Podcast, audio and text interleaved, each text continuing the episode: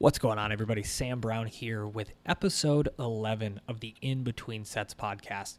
This episode, as always, is brought to you by Practice Movement and Recovery. PracticeMovement.com for all of your online coaching, uh, programming, consultation needs. If it has to do with training, and it's a question you may have, or if you want to get just better performance on the platform, feel better doing it, please let me know. Uh, PracticeMovement.com is the only sponsor for this podcast. So, and it's me. So that's pretty cool. Um, on this episode, this is episode 11 of In Between Sets podcast. And I got to sit down with the amazing, powerful Amber Hansen. Amber is a record setting uh, powerlifter, not only raw, but also in gear. She has a, amazing, crazy fucking numbers, just unreal numbers. She squatted 800 pounds in multiply. She's deadlifted 556 in multiply. Um, her raw numbers are absolutely insane. She squatted 529 in reps uh, with a 341 bench. I think that's her, her best raw in, co- in competition at the American Pro there. 341 bench and a 545 pull. Absolutely unbelievable.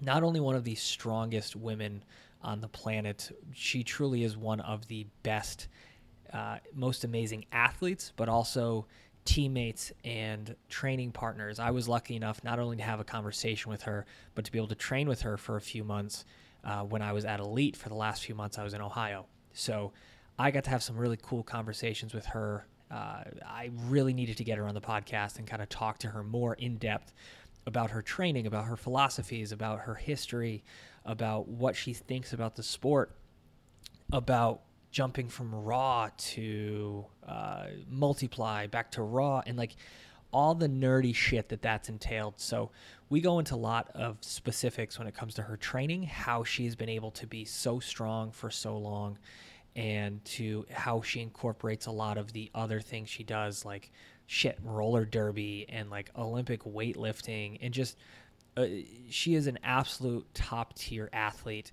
She's a top tier coach and she is an absolute amazing human being all, all around. So, just like with everybody else I have on the show, uh, this is a conversation that you do not want to miss, and you want to make sure that you write notes because she is, like I had mentioned, one of the strongest women on the planet, one of the greatest people in terms of just her ability to connect with her teammates and her training partners, and to just be a really good uh, shepherd for the sport of powerlifting and to be able to help all those around her. So, as I kind of mentioned before, um, this episode is amazingly cool, amazingly important, and I know you'll get a ton out of it. So, enough talking from me. I hope you enjoy this episode. This is episode number 11 of the In Between Sets podcast with the amazing Amber Hansen. Press it on the other one. I think I think we're good. I, I think I think we're recording. There. Yeah, I mean, according to all of the numbers flashing at me, I think we're doing a good job. Hi, Amber. How are you? I'm so good, Sam. How are you? Oh, you know, just living the dream out here in beautiful Rhode Island. I know. We miss you. Yeah. How has training been going? It's been going. Um, I've had like a bunch of travel coming up or recently, so I haven't been at Elite for a couple of weekends in a row. Mm-hmm. But from that, it's been going pretty well. Um, just kind of doing a lot of like off season stuff mm-hmm. plus prepping bench only meet. Yeah. That's that's one of the things I've really wanted to deep dive into with you yeah. is you do fucking everything and it's so cool to see, right? Like one day you'll you'll be doing like fucking Olympic weightlifting stuff and then you'll be like just doing these hand walks across beams and shit. Like you get you're just kind of all over the place. And for for those who don't know is like you're making very athletic things look very very easy. and you're making non-athletes like like myself and the rest of the crew that we train with being like, yo, what the fuck? I'm always like, I'll see something crazy athletic, and I'm like, my toxic trait is I think I can do that right now. Like well, I go do. well, like you, then you just go and do the thing, And then there there we are scratching our heads, being like, "How the fuck is that a thing?" So have you always had that? I mean, like roller derby, like you're doing literally all the things. And so, like, where did that start? Like, what kind of got you into this sort of sort of uh, list of activities? I I've always been like super active and I've always just kind of like if there was something that I thought was interesting and that I wanted to do, I was like I'm going to do it because a my body's going to let me do it right now and I don't know how long that's going to last. So I'm going to take advantage of the things that I can do that I enjoy doing on top of like working towards those goals cuz like there is a method to the madness Mhm. like there has been steady progression since my first contest was it like 2016 till now even though i do a little bit of all of the things So, to give those listening uh, a little bit of a background, where did you kind of get your start in competing? so i um i played roller derby excuse me out in new mexico and i was like it would be way better if i was stronger so i could push people around easier sure. So I started doing like squat benching and deadlift, lots of like bro work, hypertrophy, bodybuilding stuff. And then I moved, I got stationed in at Wright Pat in Dayton, Ohio, and then I mm-hmm. found the dirty gym there. And that was like a traditional barbell club. So rolled in there, wanted to do that, and they were like, You're gonna power lift. I was like, Okay, I'm gonna power lift. And then I was in my first meet like a couple months later. But like I always had that like lifting background kind of because I played a lot of sports in high school and then uh, my dad was a power lifter too and so was my uncle. So they were they kind of rubbed off on me even though i didn't do it as much when i was younger because i was like ew i don't want to get too bulky like that's not for girls. Well, you thought it's it's so it's cool to see because I mean, my girlfriend Sarah, she's a, a really strong powerlifter too. So like, I have a lot of women in my in my circle. I trained with you. I, I train with her now, and like, the the females in the sport doing what they're doing, like, yo, what the fuck, like, like It's holy nuts. shit. so it is so cool like just skyrocketing and it's not slowing down like Mhm. exponential increase of like breaking through those numbers and stuff like that that we never thought were possible like 315 is the new 225 225 is the new 135 in raw bench like And- crazy It and it is, and it's and it's funny. A little side story before, like my last one of my last days, you were benching, right? Mhm. And I was like, ah, fuck it, I'm gonna like. Before I even knew you were coming, I was like, yeah, I'm just gonna fucking bench. Just gonna fucking have some fun. And then you got there and like, you know what? I may bench another day. Was like, son of a bitch. uh, so funny yeah dave was fucking with me one of those times too and he's like i can't let you beat me yeah. Right. like their band shirts and stuff Uh-huh. funny. We were doing like board work, but man, like working out with the, them guys is, is so much fun. It's fucking weird. It's like wild. It's it's it's like such a different sort of. I mean, you got the old heads. You got Dave. You got Todd. You got even like old man Tom, who's 175 years old. Like you got like just a different cast of characters all throughout there, and it's very cool. And I give you props. You you walked right in, and like you fit in. Just um, it- we connected on some stupid like meme thing, and all of a sudden I was like, no, we're best friends. Like this is how this works. Yeah. You want to go do karate in the garage? Yup. so Yeah, you, so you always kind of had that sort of. Uh, you said you mentioned the dirty gym. You mentioned like just how you've always trained. Like y- your uncle was a power Mm-hmm. lifter. Like you just, it's like you just connect well with that sort of environment.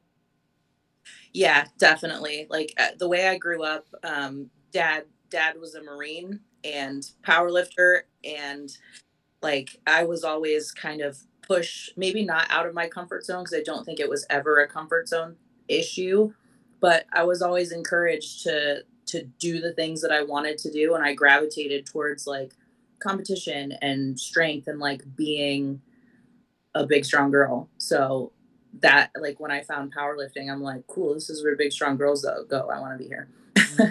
And, And it was just and, comfortable. and strong is an understatement. We need to kind of go over some of these fucking numbers you're throwing around because it's not. And there are some people that are like, "Oh, well, it's strong for a woman." No, no, no, no, no. We're talking it's fucking strong for a human. Like there, a lot of the things that you're doing is is you you're competing with men in the fucking the same weight classes. Like you're beating everybody. It's not just like it's a woman thing. You're beating a it's a human thing, and it's so cool to see. And I was talking to Travis Rogers, and your name came up. We were talking. Travis. He's so cool. Like I, we're we're like super best friends now too. Like we're like we're like I I told him the other day I was like we're gonna play dress up in gear again. Uh, I saw. so excited. God, um, tell me when it's happening. I want to. I'll drive. I don't care. so let's go over some of your numbers. Raw because you've done raw, you've done equipped, you've done all sorts of shit. Okay. Um, raw. My best wrapped squat is 530 or 529. I'm gonna be bad with the kilos here. Just I'll like off the bat. Sleeved is I think 475. That was like two years ago. Mhm. And then my raw bench is 341, and then my raw deadlift is 545. Um, that's the raw side. So I just I just competed in the American Pro. Yep. I shit the squats. It was oh well the equipped lifter squatted high. Imagine that. Thanks, internet. Anyway, no, no. I usually don't shit, thankfully. And that's one of the reasons why I do both, because you know, people like stole equipped lifters will always get the well, what can they do wrong Which is a stupid question to begin with. But I'm like, yeah, I'll tell you. Oh, so it's on open powerlifting. yeah, I'll figure it out. It up. Um, and then multiply. mm, I love me some multiply. Uh, squat was uh 800 bench damn it. and then I think my best deadlift was like 556. Last the last time I did a multiply meet, I just pulled raw because it wasn't that different than my raw, and I hadn't quite I haven't quite figured out raw or equipped deadlifting yet. Yeah, that's it's a it's a whole different thing. And and to be fair to the people that we I train with at Elite, not many people fucking figured out there either. Like it's just so squat, like you can get so much out of that gear. Same thing with bench, and you can like technique your way through it and become like a very good detailed and like get more out of it. With deadlift, there's only so much you can get out of pulling a bar off the floor with like the straps and the hip tightness and things like that. So I don't know if you look at the disparities between like the raw side and the equipped side if you look at a squat like those are going to be hundreds of pounds mm-hmm. on the elite side. Same thing with the bench and then deadlift like you'll be lucky there's like 100 pounds on. Yeah, and and with a squat, I, what I'm even noticing, right, is is like if you set the suit different, it's like, oh, this feels like shit. And but like with a deadlift, it's like, oh, that's not moving at all. this is like shit no matter what So how did you get into geared lifting? What where was the where was the point, the jumping off point? um i'd always been interested in it um and i i was really fortunate because i showed up at the dirty gym which my coach and the owner he's a Westside guy he trained there for i don't i don't remember how long but he had all the knowledge and everything that had to do with gear there were a couple other geared lifters like single ply guys there and then my training partner at the time casey stroke was like i want to do an equipped meet. And she had some more experience in it in it than I did. And I just basically was like oh yeah I'll do it with you. So then I threw it on threw on a pair of briefs for the first time in our jank ass like automatic mono that was like welded together by some member. I missed that thing. Did some box squats in a pair of like pumpkin metal briefs and was like this um this is it. This is my shit it was so much fun. And then we just I trained for I think north of the border, Laura's meet was my first equipped meet. Yeah, I mean that's it's so funny. We have very similar stories with that. Like it's Dave literally threw me in orange, like just traditional orange metal shit. And he was like, "What do you weigh?" Yeah. Like, he was like, "I was like, ah, like at the time I was like, eh, 210, 215." He's like, "All right, where are these?" I was like, and I just like slipped them on all the way up to my nipples, and I'm just like, I don't think these fit. I don't think these fit, Dave. He's like, "Yeah, well, we'll be all right." And It's Ty- fine. It's Yeah. more than raw. Oh, for sure. But it's it's interesting, right? Because strength is strength, and for those who don't compete in multiply, a fucking 800 pound squat is what? Like, holy shit. That's insane. It was pretty. Yeah. And it, and, and I think it's one of those things too that it, people don't appreciate the fact that it's like, okay, you still have to unrack that fucking thing. You still, and you got to take it for a ride. You do. You definitely have to take it for a ride. Yeah. That's the, the it's just, it's so different. And to, for, to explain it to someone who has never experienced it, it's really hard. Really, really hard. Yeah, I, I I'm starting now. Uh, my girlfriend and I are, are, training at a new gym out here that uh, they're all they're pretty much all raw. Like they they have a big tradition of raw lifters and like there I am in my fucking SDP the other night on bench day, just like walking around, and they're like they like they want to be yeah right. I'm just like looking around looking like a fucking oaf. but like it, it's it's so funny. It gear has this impact on people. It goes it goes like one of two ways. People are like, "What the fuck is that? That looks ridiculous." The other people are like, "How how much can you get out of that thing?" And it's like, "What are you doing over Intru- there?" Mm-hmm. And yeah, I found the times. Uh, so we have a lot like a big raw presence now at the Dirty Gym. Like after COVID, that was kind of the surge, and then when I was in Virginia at Unleashed, it was in equipment. There was really like five of us as a whole. But the the cool thing was is that everyone was like the community was really cool, and even the raw guys showed interest because they're curious, even if they never want to touch it, but like have a level of like just being a decent human and not a doucher that speaks in abs- absolutes. And they'll they'll ask questions and they'll be like, "Oh, okay, that's cool." And then it's a respect thing. Mm-hmm. Like you do your thing, I'm not interested in it, but I get how it's it's neat and it, and it's funny because uh, with things like slingshots and sling zings and bench daddies and all this stuff and Rob Farrell stuff, right? Yeah. So we have a bunch of broken old meatheads at the new gym, and they brought the slingshots out. I was like, you know what? My buddy Rob has some stuff that you may want to try. So we're gonna be getting some, some like bench shirts and all sorts of stuff coming in no that's another reason why i love gear so much and another thing that i attribute to i've never been injured seriously. Knock on fucking wood. Um but going back and forth between raw and gear because raw chews me up quite a bit.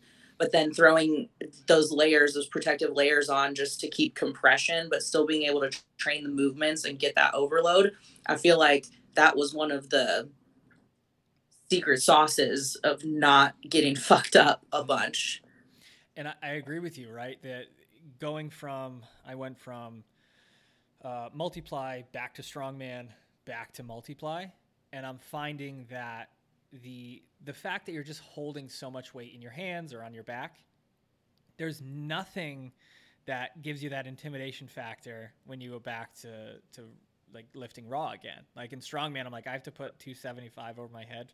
I'm like uh, okay, cool. Like let's like it's it doesn't have that same sort of like, oh, that's heavy. It's like, listen, motherfucker, I had 600 pounds in my over my face. Like, mm, yep. Like, what the fuck? So how how do you kind of incorporate going like you like you're bouncing from literally one to the next, like back and forth? Mm-hmm. How do you kind of incorporate these things? You said you work with a coach, right?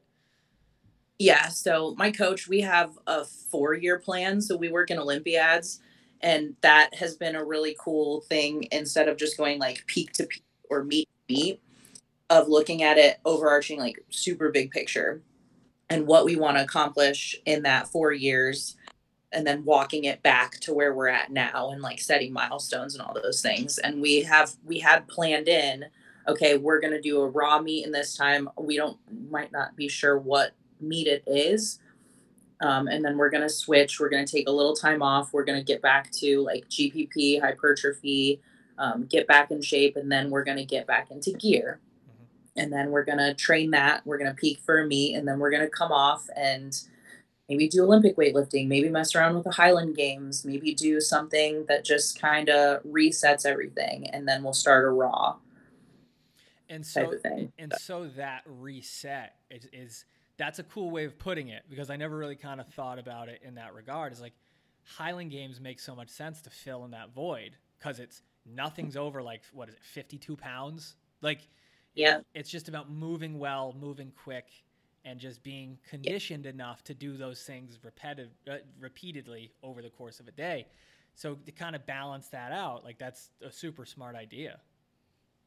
Yeah, it's worked really well because I don't like the term deload is widely recognized and people know what that means. They know what a deload is, they know what off season is, but it's more of like I do like the term reset and it's with something that is gonna keep my interest and is going to benefit the big goal in the long run, but also not tear me apart.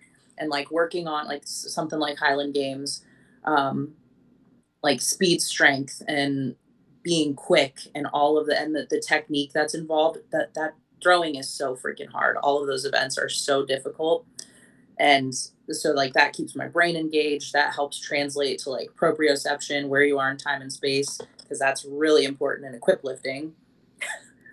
You so are, it all kind you are preaching. Tra- yeah, preaching yeah. to the choir. That's that's phenomenal because it, it is. It, and luckily enough, I got to see it while I was training with you, while I was your training partner. But like even adjusting little things of your gear, like this needs to be a little tighter, this needs to be a little higher.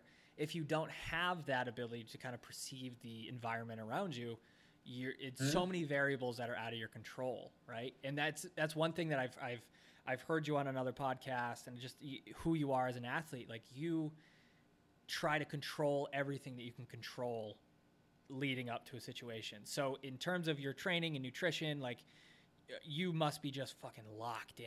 Like having that four year plan must be just like almost a sense of relief to be like, yep, this is what I'm doing.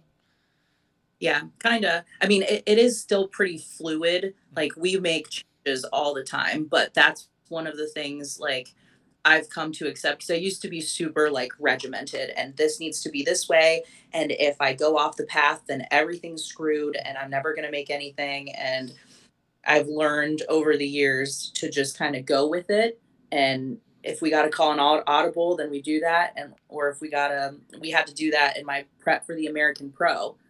What I was doing was not working. It was hurting me and it was just tanking everything. So we totally had to change it up come at it with a different approach and it was fine once we figured out what was wrong. So it's still really like I don't want to say trial and error because it's all based off of like super training. Mm-hmm.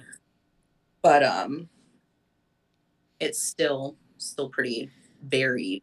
Yeah, like you're kind of keeping everything under the umbrella of an end goal.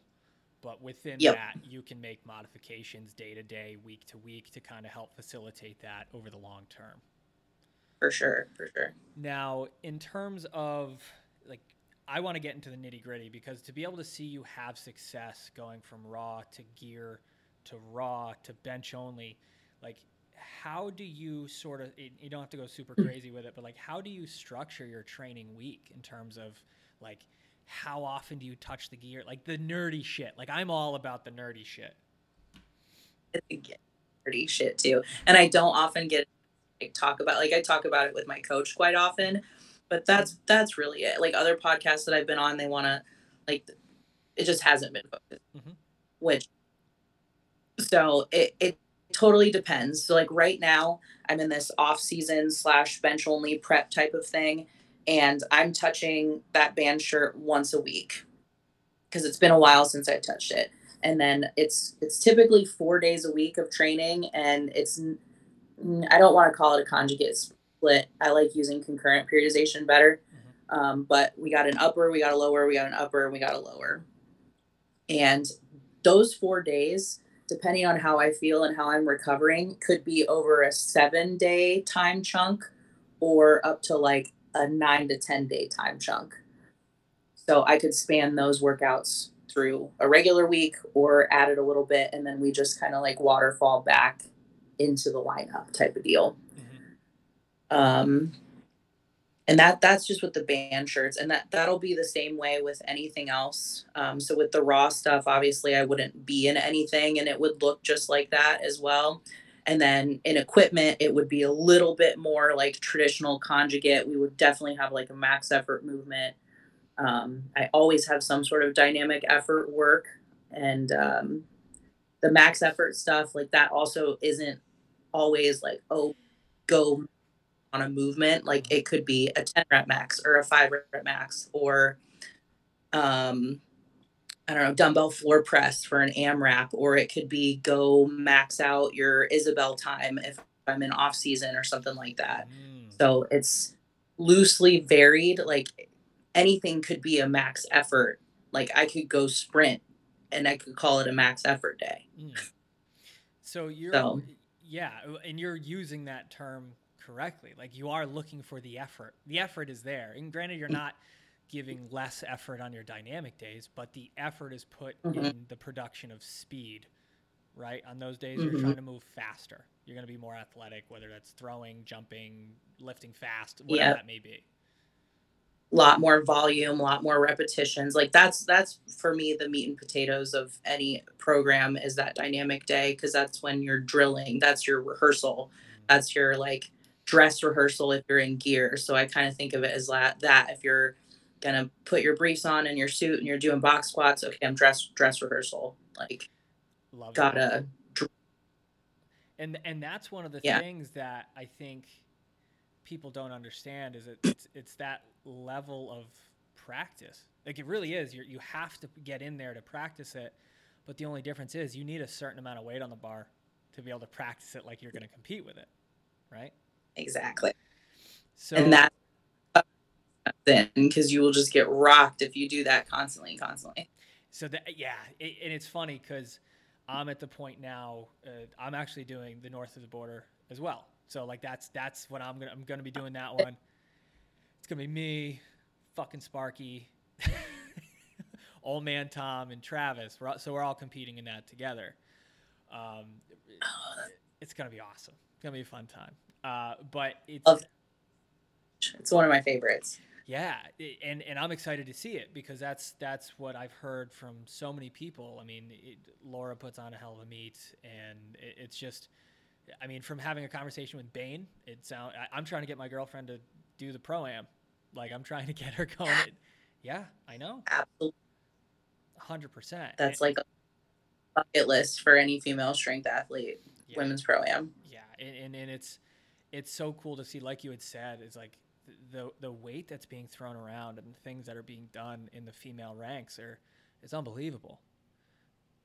Yeah, it's very cool. It's like one person so that's the thing is you'll see some some like great barrier be crossed um Le- um i don't know i don't want to say leah because no one does but like 800s or the 700s like first woman to do it everyone's like holy crap but then the rest of the women that might be within striking distance of that are like, it's possible. I'm not afraid of that number as much, or I'm more confident with that number and it's attainable. She just did it. I can do it if I do like play on my cards right. Oops, sorry. And um, that's the cool thing because that's happening left and right. And it's really just like opening up the possibilities for other women to be like, all right, let's go.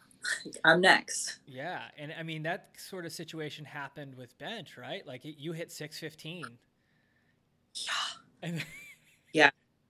Was who who hit the I, am pretty sure it was Rayanne mm-hmm. who first crossed that boundary. And then Rayanne hit it and then Katrina hit it and then I started working with Jimmy and he started getting those band shirts and I was like, oh, let's let's see what happens. And we did like my first day in a two ply we took like 550 to a two board for like doubles and he's like uh you have to do something with this i was like is that good like is that okay i don't i don't know so then we go and then get that and then the week after it or not the week after but like shortly after that rayanne hits it again. I think she hit it at 620 and then she just bumped it up to 625 so it's it's exciting because like that competition's there. Mm-hmm. And it and it is cool to see like it, it, I had like I said I had a very similar situation in that in that band shirt. Like I, I had no idea. Like I don't know it, it's like you jump into it you do a two board you do whatever and you look around you literally said the expression perfectly it's like high, high score did I break it like I don't know yeah. Is that good? Yeah, like I'm like ah okay I, I can't even half the time we're using fucking quarters only. I, I don't know even what's on the bar anyway. I love seeing that bar loaded all fucked up like that in the videos. And I'm because I'll double take, I'll be like, holy shit, is that all for you? Not even quarters. close. If we all, if we had tens, it'd be all fucking tens. Like so uh love it. Uh so but getting back to uh your training and, and more of the nerdy stuff, like going into one of the things that blows my mind is the whole bench only meet, right? That's something like you're you you're not just benching all week. Like I, I think that's what when people hear like bench only or this, they're like, oh, they must be benching four times a week. It's like absolutely not. You're continuing training like you normally do, right? But mm-hmm. with just the emphasis on the end goal being that what you do in that band shirt. Yeah, exactly. Like that Sunday, those Sundays at Elite, that's my dress rehearsal in the band shirt. That's what I'm learning the gear. That's literally one of the, and I'll do tricep hypertrophy work after that, like, and for mostly recovery. But that is the specificity day. And then the rest of my days of the week, I have another raw bench day. I've been doing Larsen presses, I've been doing heavy dumbbell floor presses. And then the other two lower days, one of them will be like like heavy RDLs or rows, barbell rows. So like a back emphasis day. And then the other day will be like heavy hack squats. I haven't squatted since, the American Pro. So the idea of this like off season bench only type of thing is let's take a break from that. Let's let you chill. And then we'll come back to it and we're going to try and maybe build build more on the hamstrings, the quads, the stabilizers, calves, glutes, mm-hmm. upper back, all that stuff. And then still train bench and try and go to that.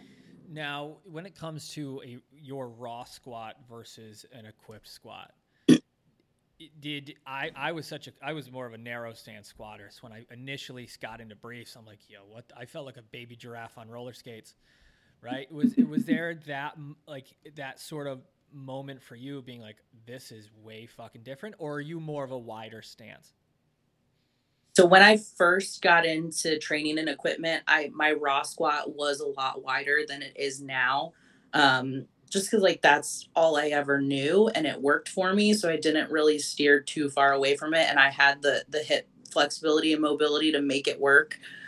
Um, so the the transition between the two wasn't like super weird. Obviously there was there was some like friction and i had to learn like the balance and the flat shoes and the sitting back versus you know knee uh, knee flexion all that stuff. Um but like it wasn't it wasn't anything too crazy. Now when i go back and forth because my leverages have changed i've put size on my legs size on my back hips aren't as mobile as they used to be um, my raw squat is a lot more narrow, and then my my geared squat is actually not as wide as it used to be. I used to be like like a ballerina plie, spread eagle, toes turned out and everything. Now they're turned more in and kind of like stacked on itself. Um, but going back and forth now, I do have to take a little more time to readjust to the form and get back used to those motor patterns. Like it's still all up there, but sometimes the brain tells the muscles to do something and they might tell it that a little slower because you're not used to it. Mm, and you, you, almost have to sort through it. It's like, ah, fuck, what page was that on? You're like looking around, looking around. It's so much thinking in equipped lifting. Like I think about so many things mm-hmm. and raw lift just kind of go and do it. I'll think I'll have like a little checklist, but equip checklist, like it's like a freaking like you're a, a, pilot checklist getting ready to take off like okay yeah landing gear uh turn all lights on whatever mm. now with that i mean i, I want to touch on this as well is how often were you getting into like your squat suit your your do you uh, pull and you said you pulled raw at your last meet just because you weren't getting too much out yeah i did pull raw so like if the last time that I did um, full power multiply meet and I pulled sumo in a suit, like I was in my gear all week mm-hmm. for like an entire prep. So maybe there was like one day here and there where I wouldn't be in my briefs or my suit just for a little like reprieve. Mm-hmm. But I was constantly in at least my briefs. At least, just because Uh, this is me specifically and not everyone's like this but like i need i need time logged in those things because they are so technical. I can't just throw them on and be like yep it's like riding a bike. No it's not because in that entire raw prep that i just did my leverage has changed whether i realize it or not. My mobility changed maybe my hamstrings got tighter maybe my hips got wider or something like that maybe my upper back straps like all kinds of things. so many different variables. So, yeah. I, I, and it's interesting because I'm sure you get a ton of questions. It's like, when should I put on wraps? When should I do this? When should I do that? Right. So, what you're kind of saying is you kind of keep a, a base level, right? Just briefs, build up, get strong in those, and add a layer as you get closer and closer and closer and closer. Um, do you find that like for raw lifting, obviously you start to feel your joints, right? You start to feel like your knees feel like shit, your shoulders feel like shit, your elbows feel like shit. Do you find yourself when you're training in your gear that it's more of almost like a neurological fatigue, like you're less sore, or is it just different? Yeah, it's um. So I compare, like, if you've lifted raw, like you know what DOMS feels like, you know what a sore muscle feels like. So that's what that is but when I'm in gear in a gear prep, it's more of like energy fatigue. So just like what you said. So I, after I have like a, a dynamic level, uh, dynamic lower in gear, I feel like I sat out in the sun all day mm-hmm. and was like sweating all day long. My skin hurts. And it's like that level of tired. Like if you were at the pool or the beach all day and you come home and you're just like, I want to crash so hard. And then you sleep for like four hours. That's what that feels like for me. Yeah, it, and that's it's such a strange sensation. Like, who hit me with a bus? Like everything just is just drained. Yeah.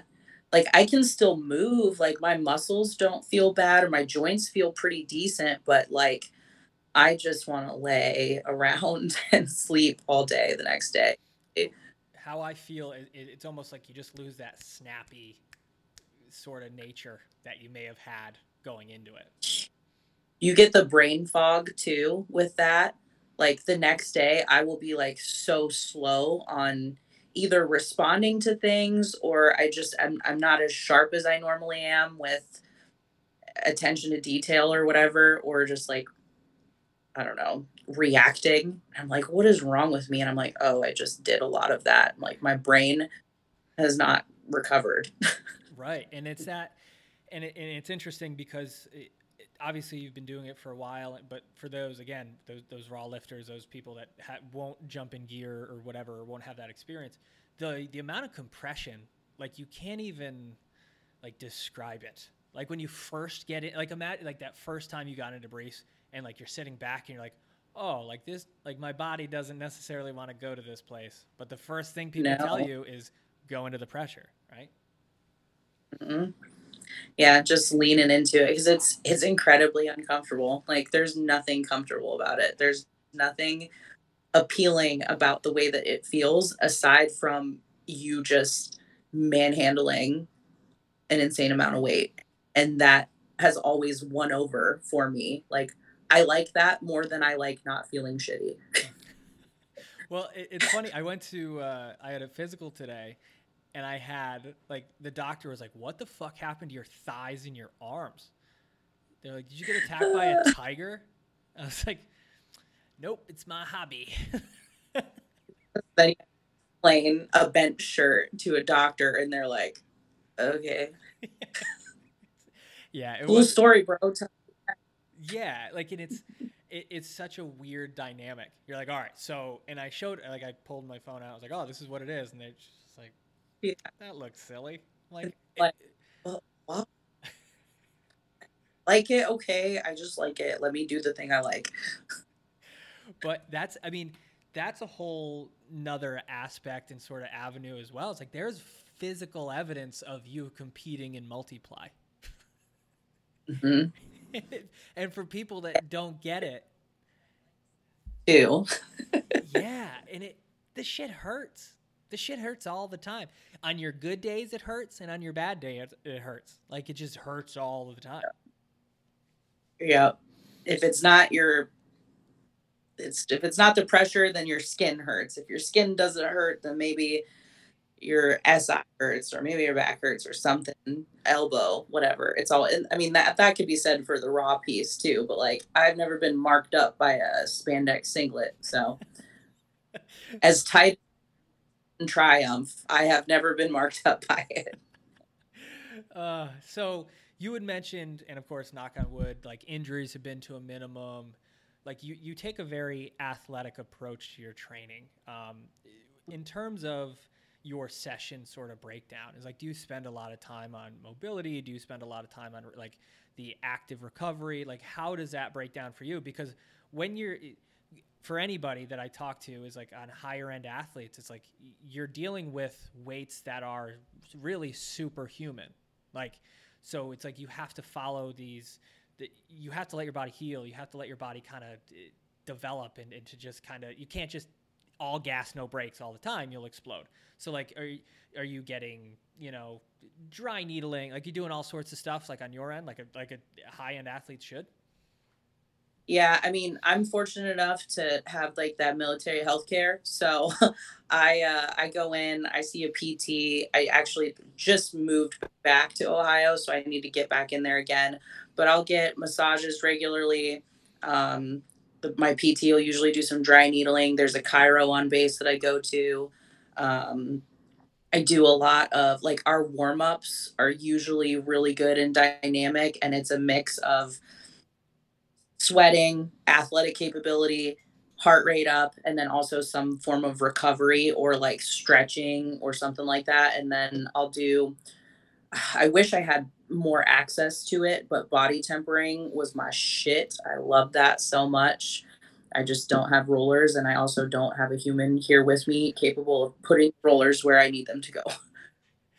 Yeah, and it's it's it's funny because I've uh, obviously had awesome conversations with just amazing athletes like yourself. And I'm noticing a, a, a trend of you have to have a certain amount of real interest in the the nerdy shit in in the process in like you just can't be there's no such thing as a high level big dumb meathead like that's just not a thing yeah you have to be somewhat interested even if it's just like one aspect of it like at the beginning when I started, I didn't I didn't care. Like I Marcus was like, go bang your head against the wall for three sets of ten, it'll make you stronger. I was like, okay, see ya.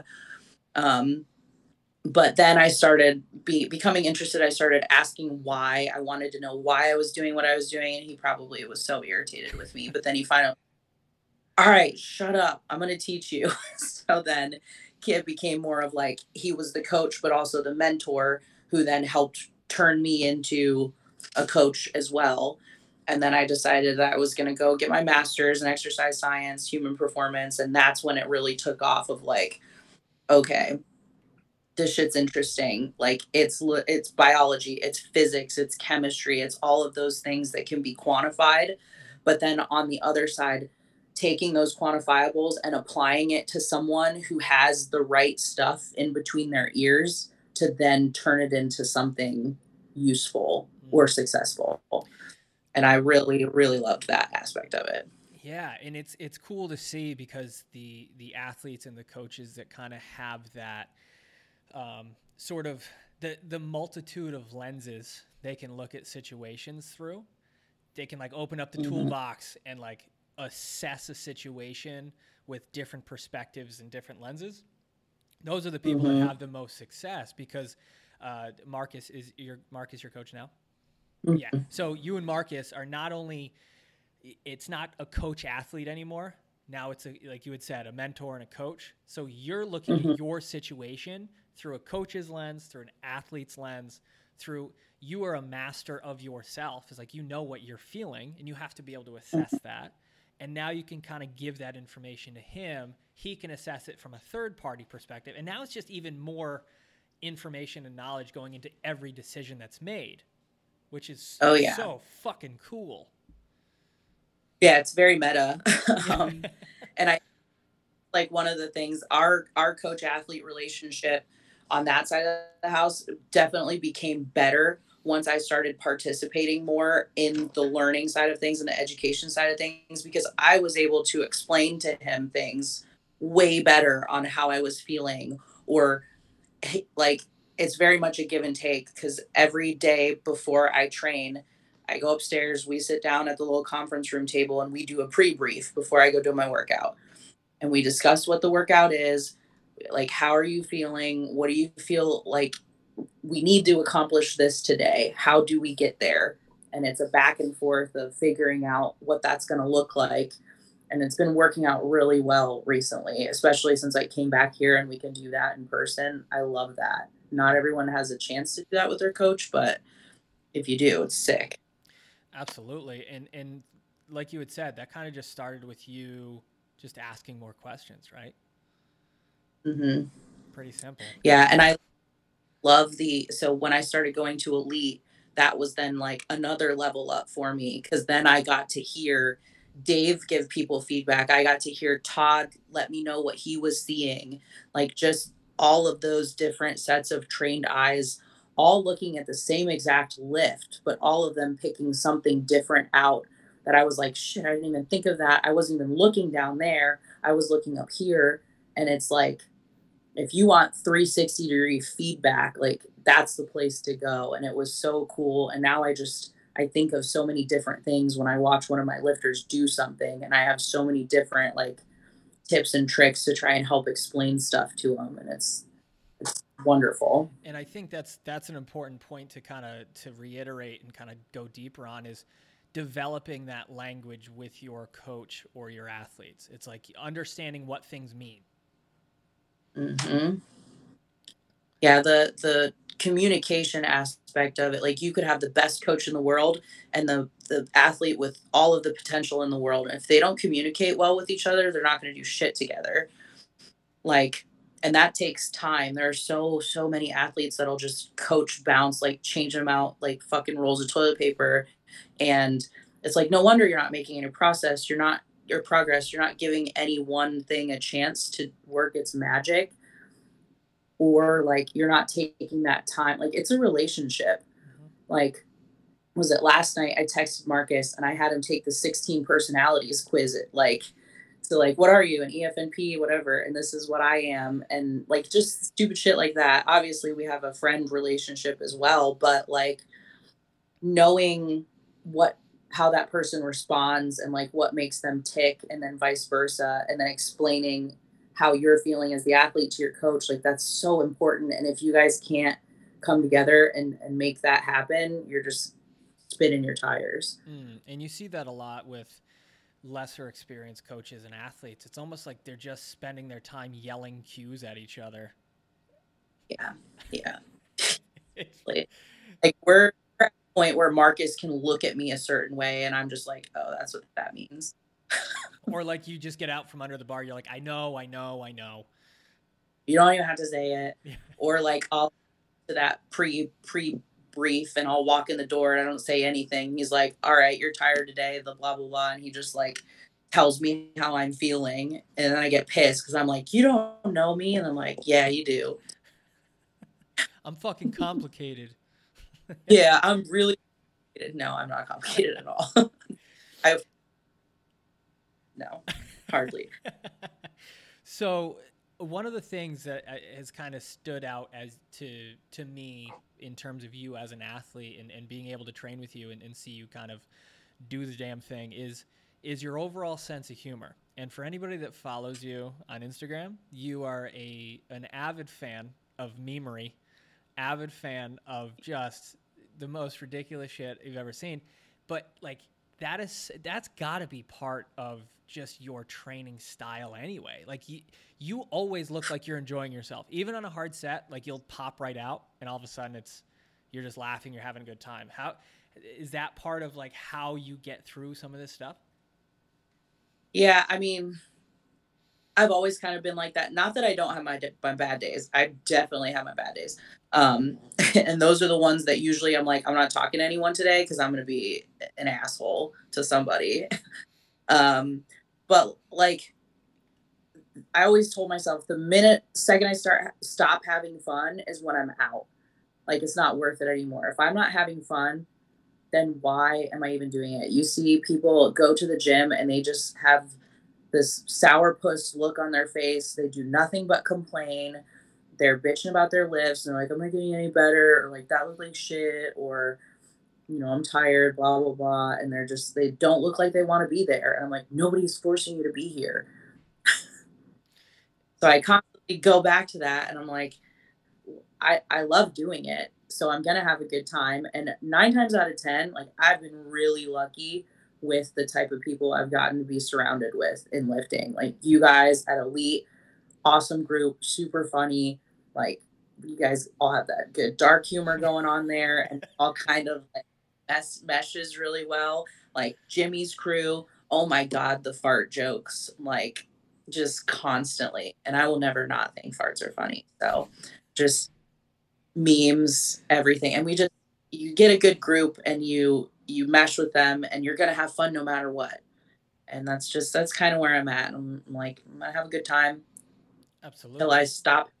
I'm when I stop having a good time, like I just stop. I gotta do something else. And it, I mean, it, it helps because, like you had said, like this, whether it's multiply or, or whatever, like it, more specifically with geared lifting, is like that shit hurts. It's like you have to have a certain twisted sense of humor to be be like, yeah. all right, I'm gonna put on my party pants, and we're gonna see what ha- what the fuck happens here. yep. Yeah. I, geared lifting. They're special. We're special. I don't know what's wrong with us, but it's something's something's off mm. with all of us. Just oh yeah, absolutely, and it's it, it's it's really cool to see because it, it it's those experiences that connect people. It's those experiences. It's like that. It's like regardless of what geared gym I step into or you step into, you can you can communicate using the same language. You can mm-hmm. you can help. You can throw yourself in there. It's like it, it, you're you're having the same conversations. One of the one of the yeah. things uh, that me and the media team did on my last few months at a, when I was working at Elite is we did a poll, and it was like 75% or 78% of, of the, the viewership of Elite trains by themselves. Like That's why by themselves. And they will and the majority of them were in commercial gyms training by themselves. Wow. I wouldn't I, so I I expected a little bit of that, but not that big of a percentage. Mm-hmm. And the, and it's That's...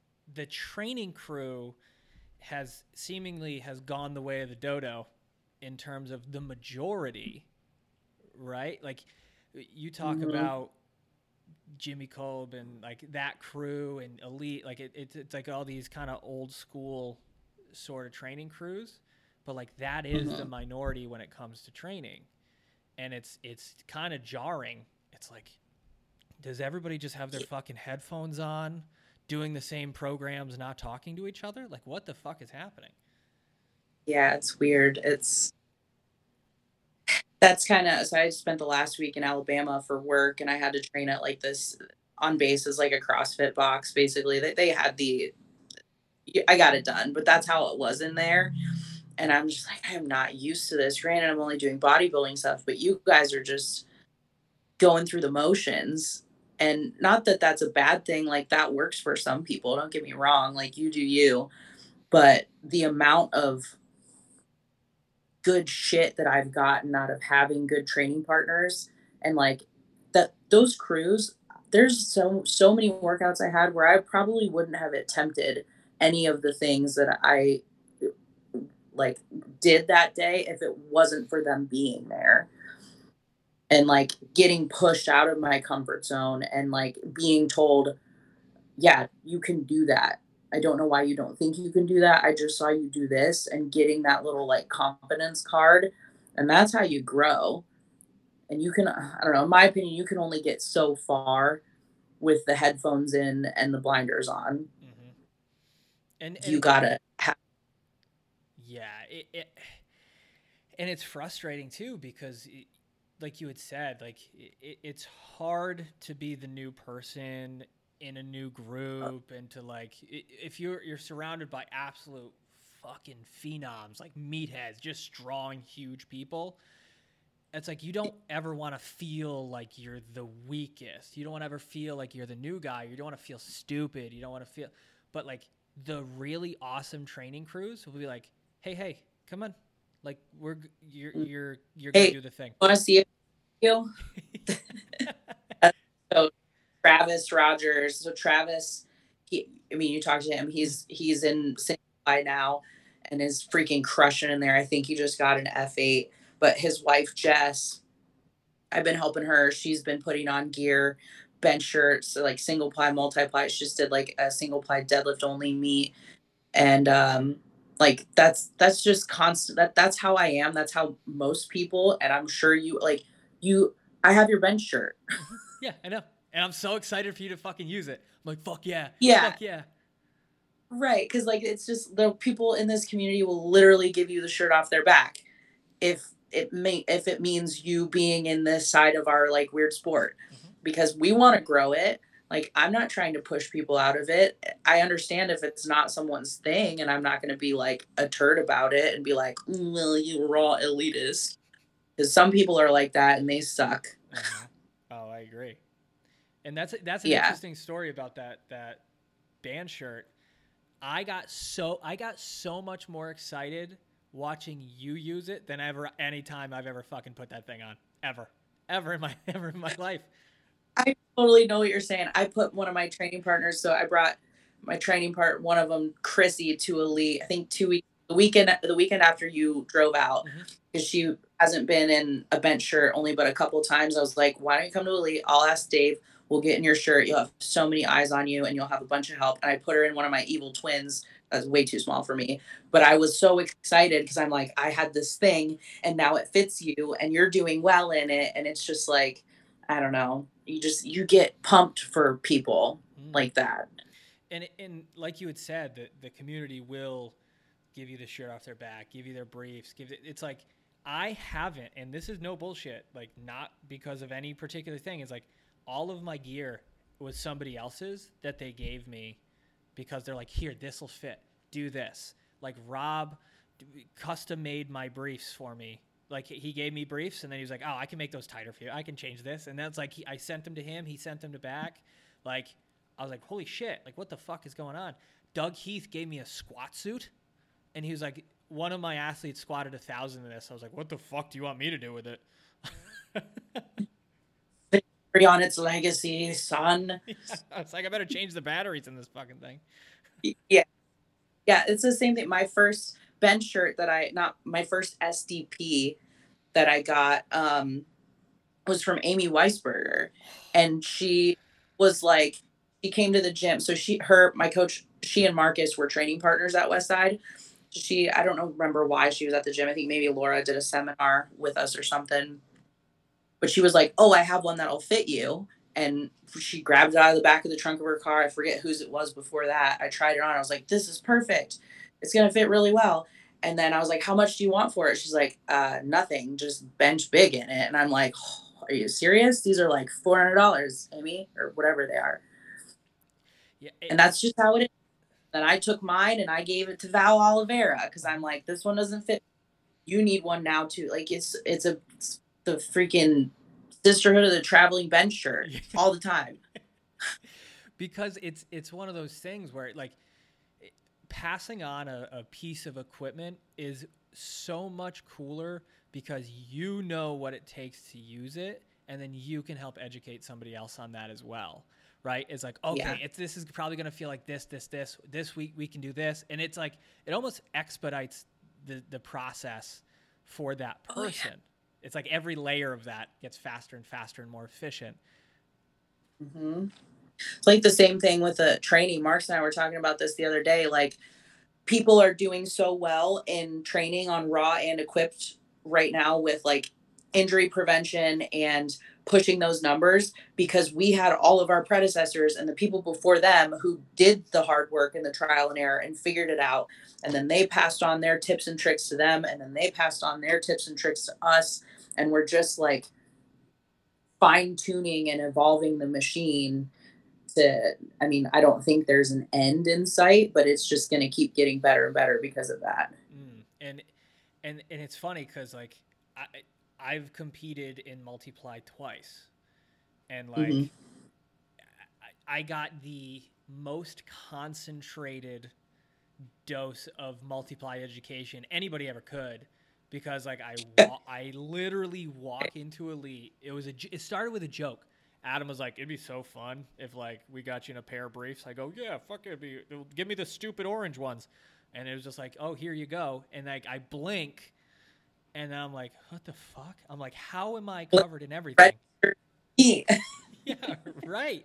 But it's it's uh, it, it's funny because like you had said, the education component. It's it's like you just get this fire hose of information, and mm-hmm. now it's like not just from one person it's whoever that person learned from and that person learned from and, and the experiences they kind of absorbed along the way and it mm. like like like you had said like the first time i got into one of rob's shirts it was just like 550 i was like what the fuck is i was like this is this is that's weird. what i yeah right there was a there was actually a point there was a fucking point and fucking Dave and Adam were gonna kick me actually square in the nuts if I benched more than I squatted at the meet. oh, that's so funny. I imagine them having this conversation, this exact conversation about it. Directly in like, front of me. They're just letting me know. They were just like, yeah, like kick- next time you come in here, it's happening. Yeah. So I was like, don't you worry, I'll drop this bar square in my jaw in my next meet. Don't you worry about a damn thing oh, this. Uh, but yeah, it, it's I and I and every time I have somebody on here, and this is why I wanted to start my own it, my own podcast, is to talk to people that I truly believe are doing amazing things for the sport, for the community, for for just pushing athletics farther. Like you're doing shit that I am like so fucking fired up for like to watch your like to with with your meet coming up, your bench only meet, I'm gonna be like, I know that fucking shirt.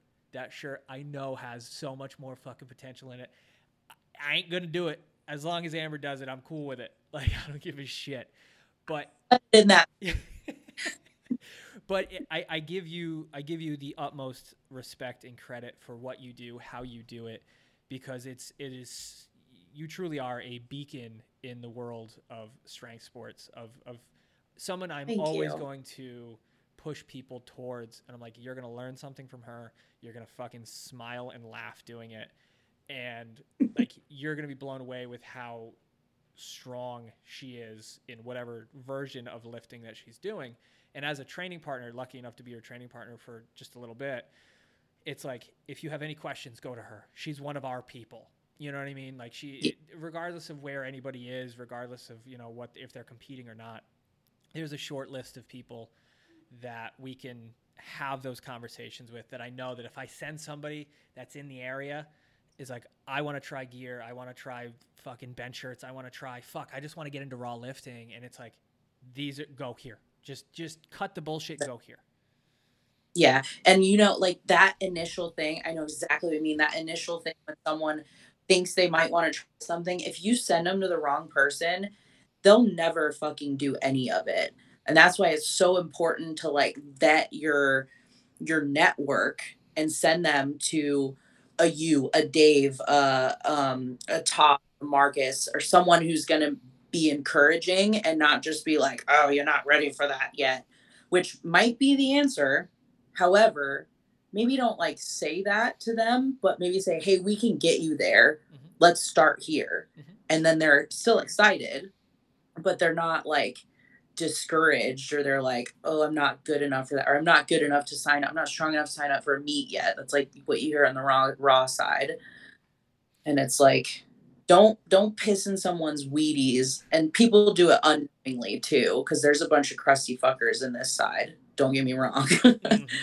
But a positive presence that you know you can send someone to and they they might they don't have all the answers but they'll be able to like get someone started on the right track or just be nice to them well right and it and it's and you need to be surrounded by those people that are encouraging right not mm-hmm. like wildly unrealistic like you had said like not if, if yeah and it and if it if we can get to a point where like for example when i first figured out how to like the first time i ever touched in a poly shirt i thought i was holy shit i thought i won the fucking lottery i popped up oh. off the bench and i looked around and to this day there were two times when I first I I got the the band shirt figured out for the first time. Mm-hmm.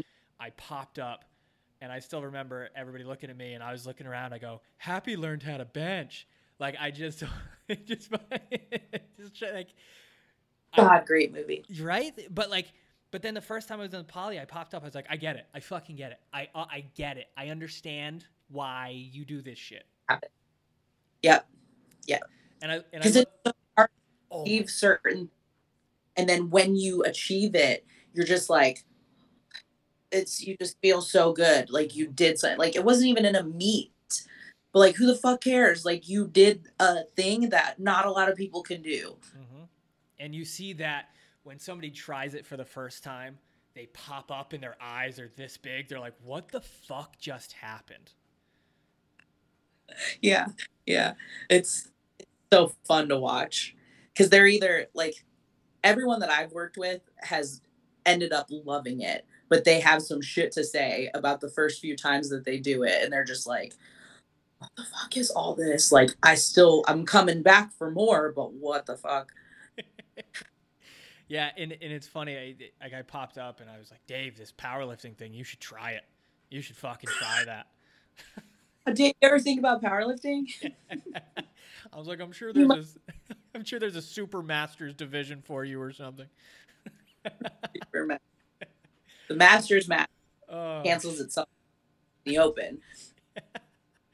oh, holy shit! Well, Amber, I can't thank you enough for jumping on. Absolute pleasure.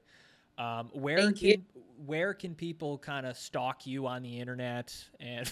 Don't stalk me. I mean, my page is isn't private, or yeah, isn't private. It's public, so I guess you could, uh-huh. but you're gonna get a bunch of stupid ass memes and some lifting and maybe some roller skating. Love that. Love that. Um, um again, Amber with two R's dot Alice, and that's really the only one I'm active on. So okay, perfect. I'll put that in the show notes for everybody. I like I said, I, I can't thank you enough. You're doing amazing, amazing things, not only as a competitor, but also as a member of the community, as a, a figurehead in the sport. And it's it's really, really cool to see. It's really, really cool to be able to have been a part of just training with you for a short amount of time. But I know Yeah, like what? If if there's if there is anybody looking to get into uh, either multiply lifting or lifting in general, like I said, you're going to be one of the people that I send them to, to you know just get the get the lay of the land. Heck yeah, I answer all kinds of DMs, just not the send bobs and. That's perfect. Yeah, exactly what I'm talking about. Yeah, I do. Oh shit! So, all right, guys, thank you very much for checking out this episode. Uh, we will see you in the next one.